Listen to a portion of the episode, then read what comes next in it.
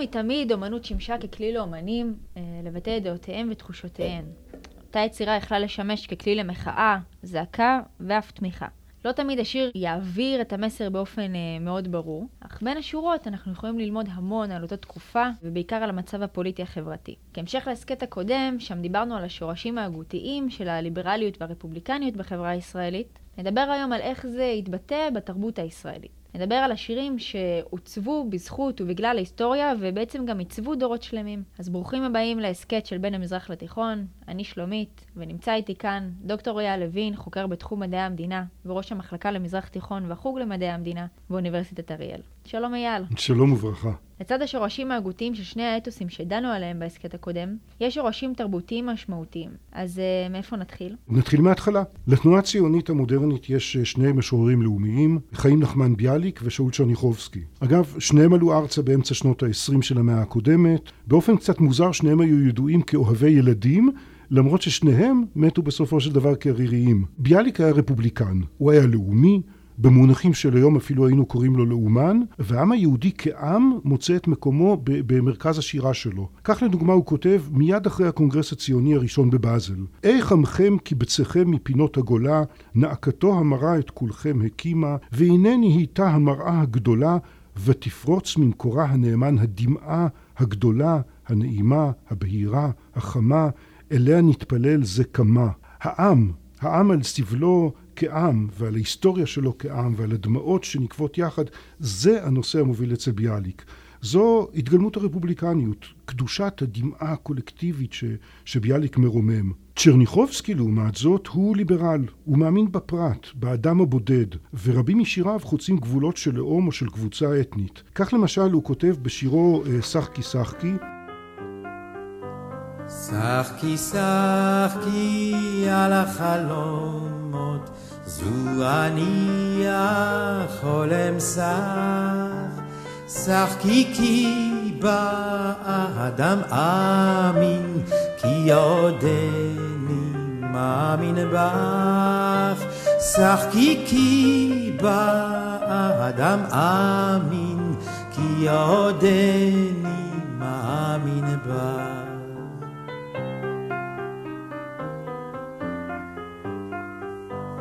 כי עוד נפשי דרור שואפת, לא מכרתי על עגל פז, כי עוד אמין גם באדם, גם ברוחו רוח עז, כי עוד אמין גם באדם, גם ברוחו רוח עז. לב למילים, אה, שחקי שחקי על החלומות זו אני החולם שח, שחקי כי באדם מאמין, שחקי כי באדם אאמין, אני מאמין באדם, אני מאמין באדם, אני מאמין ברוחו, רוחו העז, זה התגלמות האמונה באדם, זו מהות הליברליות. באמת ביצוע מאוד מאוד מקסים. אייל, האם היה מעבר בין אתוס לאתוס? היה. היה מעבר בין אתוס לאתוס, בראשית הדרך, ודאי במלחמת השחרור, אנחנו מדברים על פריחתה של התפיסה הרפובליקנית, ולמרות שלא בכל השנים הקורבנות הם רבים, התפיסה היא שאנחנו במצור, אנחנו תחת סכנה, אנחנו חייבים כל הזמן להיות אחד למען כולם וכולם למען אחד, ואלו השנים גם שהשירות שה, הקרבי זה בעצם כרטיס הכניסה לעצם החברות שלי בחברה. בבתי הספר מלמדים עד שלב מאוד מאוחר הימור שלי עד אמצע שנות ה-70 את אה, המנון האצ"ל שלימים הופך להמנון הלח"י וזו מחתרת מאוד קטנה, היא מחתרת איזוטרית אבל, אבל ממשיכים ללמד את ההמנון שלה בגלל המילים שבו.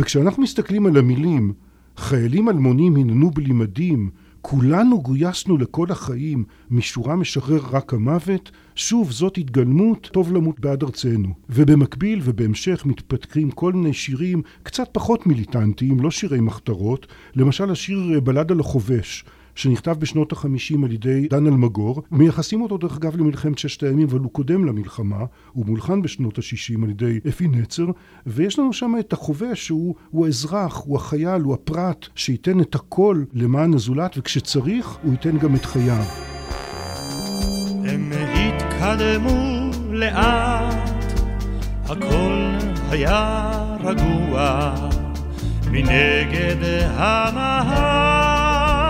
וגומא מרשרש, פתאום רעם ברק, אחד צעק פצוע, אני כבר בא, ענה לו החובש. עלינו על מוקש, צעק אז הפצוע, אני כאן לצדך. ענה לו החובש.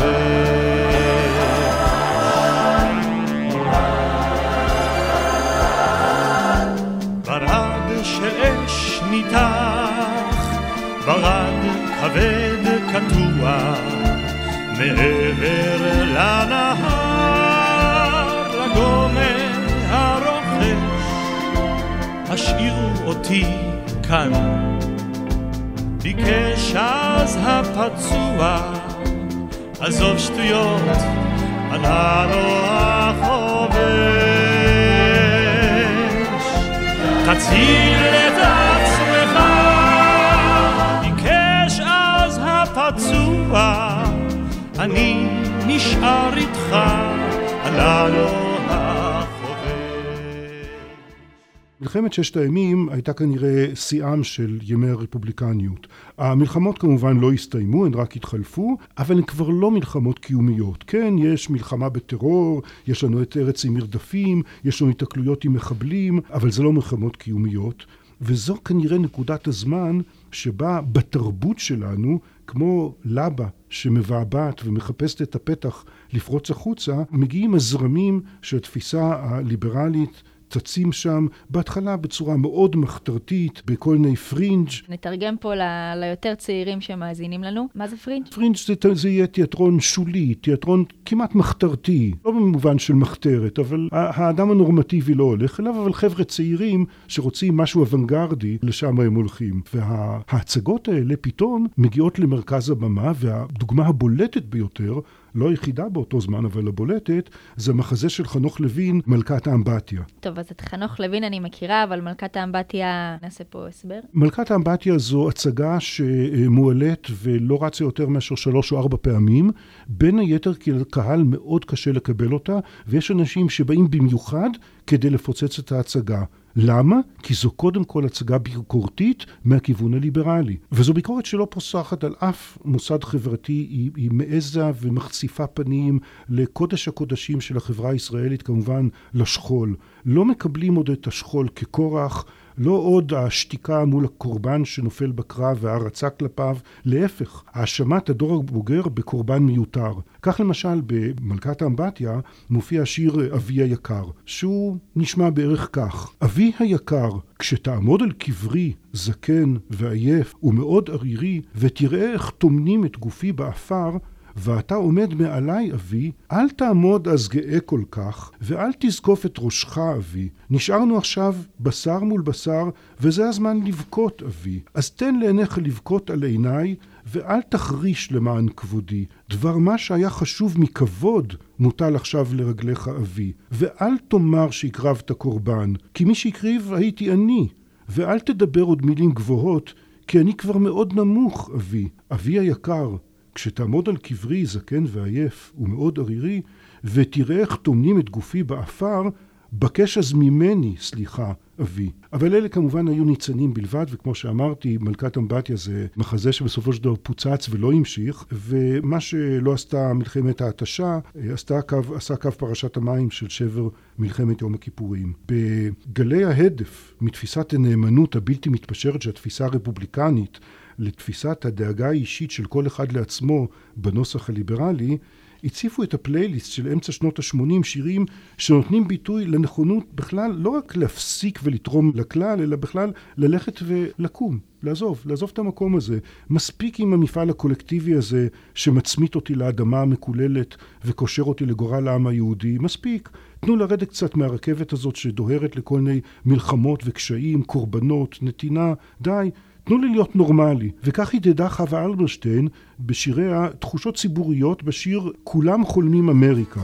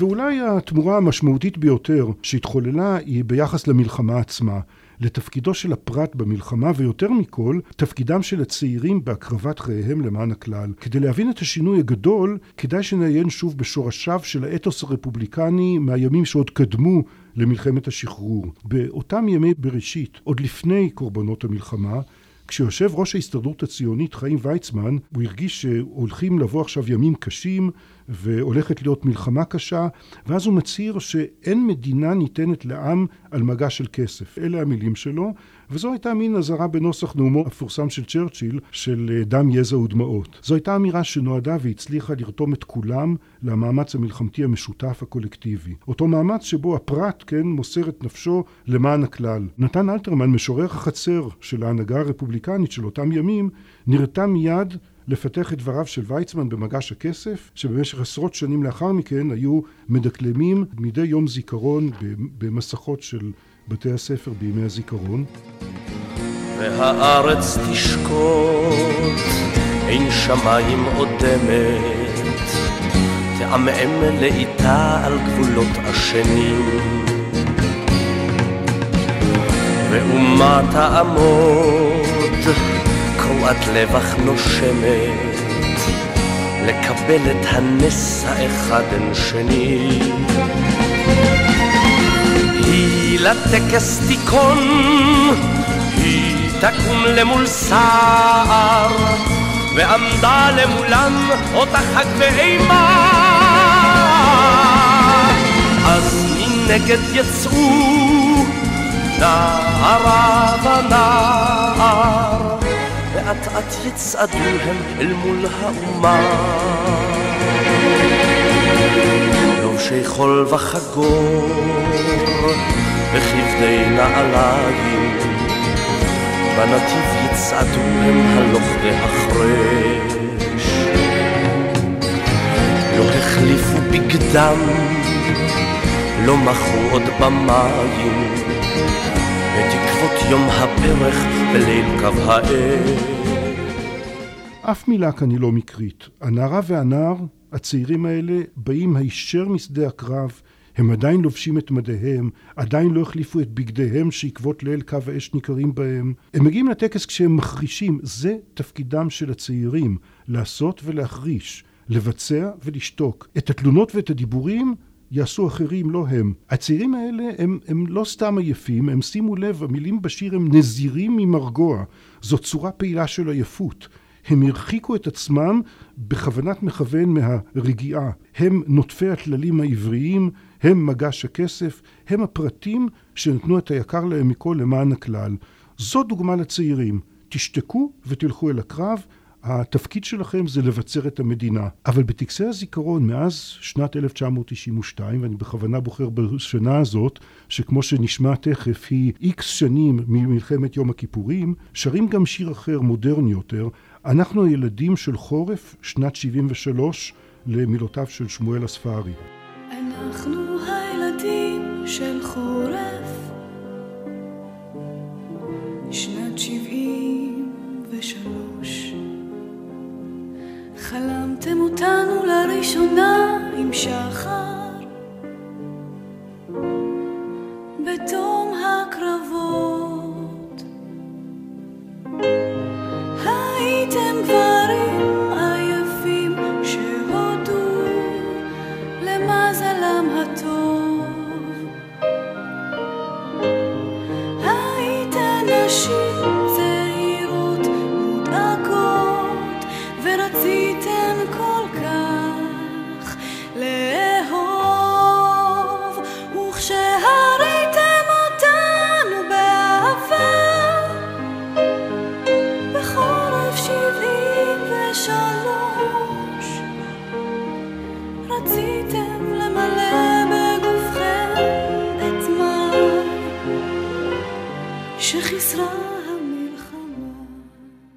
ובכן, החברה הליברלית עכשיו הולידה דור צעיר ושונה, דור שצעיריו חושבים אחרת. הם מסתכלים על הוריהם ואינם רואים גיבורים שששו אלי קרב והצילו את המדינה, אלא גברים עייפים שרק הודו למזל הטוב על כך שלא הם אלו שנהרגו ושאחרים שילמו את המחיר של ההגנה על המדינה. כשנולדו הצעירים החדשים הללו, הזקנים בירכו, הם קיוו שהילדים לא ילכו אל הצבא. ודאי שלא. למה שילכו? הצבא זה מקום מסוכן, מה יש לילדים לחפש שם? הצעירים האלה לא נולדו להבטחה שצפויים להם דם, יזע ודמעות, כמו בימי חיים ויצמן. הם לא נולדו להיות מגש הכסף, הם נולדו עם הבטחה אחרת. המבוגרים הבטיחו להם להפוך אויב לאוהב. המבוגרים הבטיחו להם שלום, הבטיחו להם יונה, הבטיחו להם אביב ופריחות. ועכשיו הם מתלוננים על הכישלון הגדול של המבוגרים שלא מילאו את הבטחותיהם. הצעירים, תפקידם איננו לשתוק ולהגן על המדינה, אלא לתבוע מן המבוגרים, מלאו את הבטחותיכם. לא באנו לכאן כדי לשרת את הכלל, אלא באנו לכאן כי הובטח לנו שיהיה כאן טוב. הובטח והבטחות צריך לקיים. אלה כבר לא הצעירים של אלתרמן, שאיננו יודעים אם חיים הם או אם אירועים. אלה לא הצעירים של מגש הכסף, לובשי חול וחגור וכבדי נעליים. אלה צעירים שעושים אהבה, צוחקים, זה אלה מילות השיר. בוכים, חולמים תינוקות. הם כל כך מנומסים, ממש מקסימים, למרות שמגיע להם במפגיע, הם מוכנים לא ללחוץ ולא לאיים. זה יפה מצידם. המעבר ממגש הכסף ל"אנחנו הילדים של חורף 73" הוא המעבר שעשתה מדינת ישראל מחברה רפובליקנית לחברה ליברלית. אני יוצאת שנייה מהמעבר התרבותי למעבר טיפה אחר. אותם צעירים של אה, חורף שנת 73, אותם ילדים, אנחנו רואים שיש להם חוסר נכונות להתגייס לצבא, העידוד יורד, אנחנו רואים את זה סטטיסטית, או זה בא לידי ביטוי בצורה מסוימת? זה בא לידי ביטוי בעיקר למקומות שאליהם הולכים, ואני עכשיו מכליל. וצריך להיזהר. במקום ללכת לשירות קרבי, הם ילכו לשירות משמעותי. במקום ללכת לצנחנים, הם ילכו ל-8200. שוב, אני כמובן מכליל, עדיין יש מי שמתנדבים, עדיין יש מי שהולכים לסיירות, אבל חשוב גם לזכור שלא תמיד המספרים והסטטיסטיקות הם אלה שעושים את ההבדל, ולפעמים המעט שנותנים את הרוח הם המשמעותיים, וזה מביא אותי בדיוק לנושא התרבותי, כי אנחנו מסתכלים על התרבות ואנחנו רואים את הסריטה שנשרטת שם. תראי, צריך לזכור שהחברה הרפובליקנית נותנת כבוד מיוחד לפרט שנופל למען הכלל, כי היא חברה רפובליקנית. וחללי צה"ל הם הקדושים של החברה הישראלית, אותם היא תזכור לעולם ועד כל עוד היא רפובליקנית. ולכן, כשאנחנו לוקחים את המרחב הרפובליקני, אנחנו ניקח את השיר, השיר האולטימטיבי של מלחמת השחרור, שיר הרעות. שיר שכותב חיים גורי שנה אחרי מלחמת השחרור, ובואי נאזין לו רגע. כבר שנה לא הרגשנו כמעט איך עברו הזמנים בשדותינו כבר שנה ונותרנו מעט הרבים שאינם כבר בינינו אך נזכור את כולם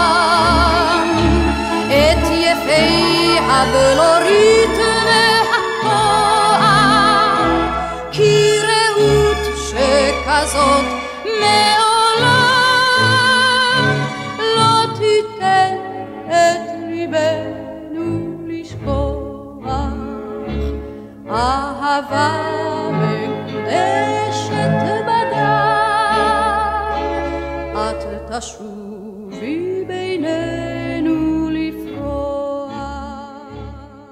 שימי לב למילים של השיר. מה התמצית של השיר? מה המהות שלו?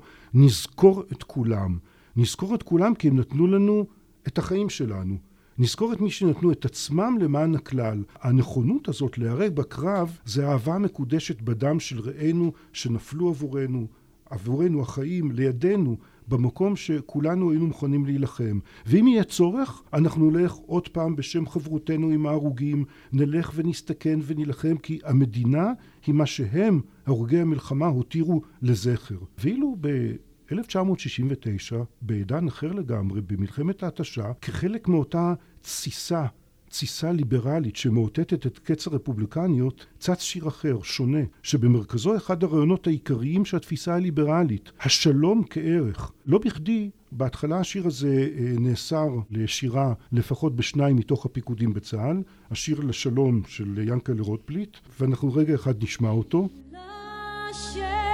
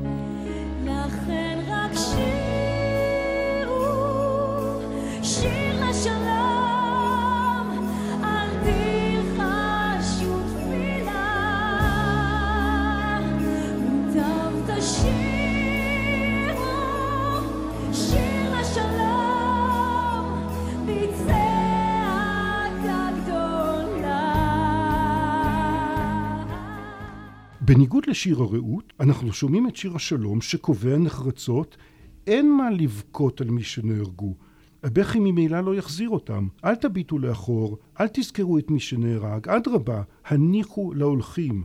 לא עוד נזכור את כולם, אלא נניח להולכים. לא עוד אה, נלך שוב בשם הרעות למלחמה, אלא נחדול להסתכל על החיים דרך כוונות. השיר הולחן דרך אגב ברוח התקופה במקצב של שירי מחאה, דומה קצת לשירים במחזמר שיער שמחה נגד המלחמה האמריקאית בווייטנאם, קצת יבוא תרבותי למדינת ישראל. לא רק השיר במובן מסוים יובא, אלא הרוח כולה, מין, מין תהליך של אמריקניזציה שהתפשט כאן כיאות לחברה שכבר הפרט איננו צריך להגן עליה, אלא הוא זקוק לה כדי שהיא תדאג לרווחתו. טוב, אז אה, אגב ילדים, באיזו חברה היינו רוצים שהילדים שלנו יגדלו, בעיקר בשביל אה, העתיד הבטוח של אה, מדינת ישראל?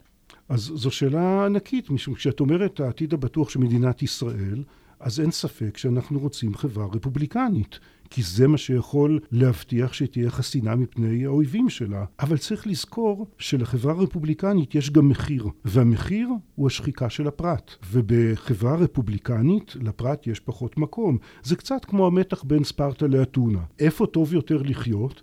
טוב יותר לחיות באתונה. אבל כשאתונה הייתה תחת מתקפה של הכובש שבא מפרס, הם נזקקו לספרטה כדי שתגן עליהם. אז צריך כנראה גם את זה וגם את זה. צריך לפתח זכויות פרט כאילו אנחנו בחברה ליברלית, אבל לדעת לתת למען החברה כאילו אנחנו בחברה רפובליקנית. טוב, תודה רבה לדוקטור אייל לוין. בבקשה, בכיף גדול. אמ, אתם אה, יכולים להמשיך להאזין לנו בכל פלטפורמות ההסכתים. אנחנו היינו בין המזרח לתיכון. להתראות.